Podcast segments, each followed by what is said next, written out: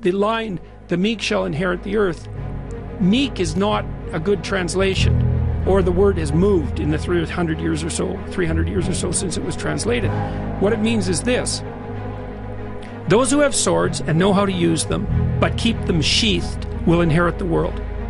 That's a big difference. It's so great and so like one of the things i tell young men well and young women as well but the young men really need to hear this more i think is that you should be a monster you know because everyone says well you should be harmless you shouldn't do anyone any harm. You should sheath your competitive instinct. You shouldn't try to win.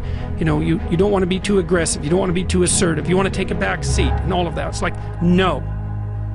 Wrong. You should be a monster, an absolute monster. And then you should learn how to control it.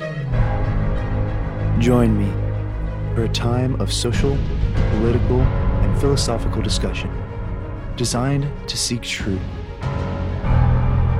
and to take on some of the narratives that our culture programs into the young men and women of today. Here, we are unashamed of the truth, the gospel, and our personal logic and conservatism. This is not a rebellion, but it is a fight.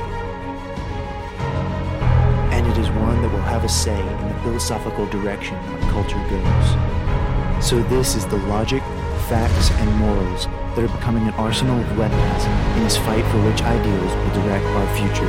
This is coming from young people seeking the truth in order to ground our beliefs.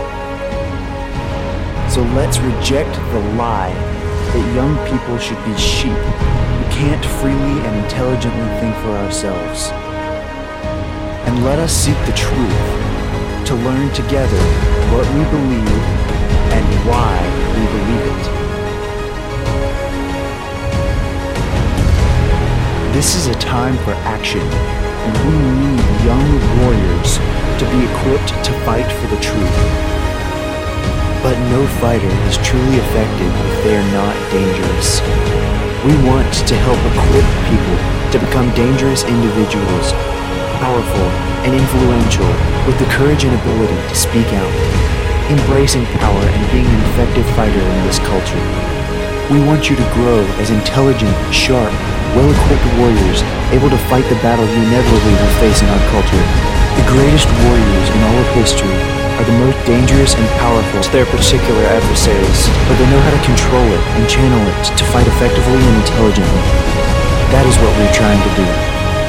We want to equip ourselves with an arsenal of weapons that makes us effective and influential thought leaders in this society. Knowledge makes you dangerous, True courage makes you dangerous. The truth makes you dangerous. Together, we can equip young warriors to be the leaders that are the most effective in restoring this country. We need young thinkers.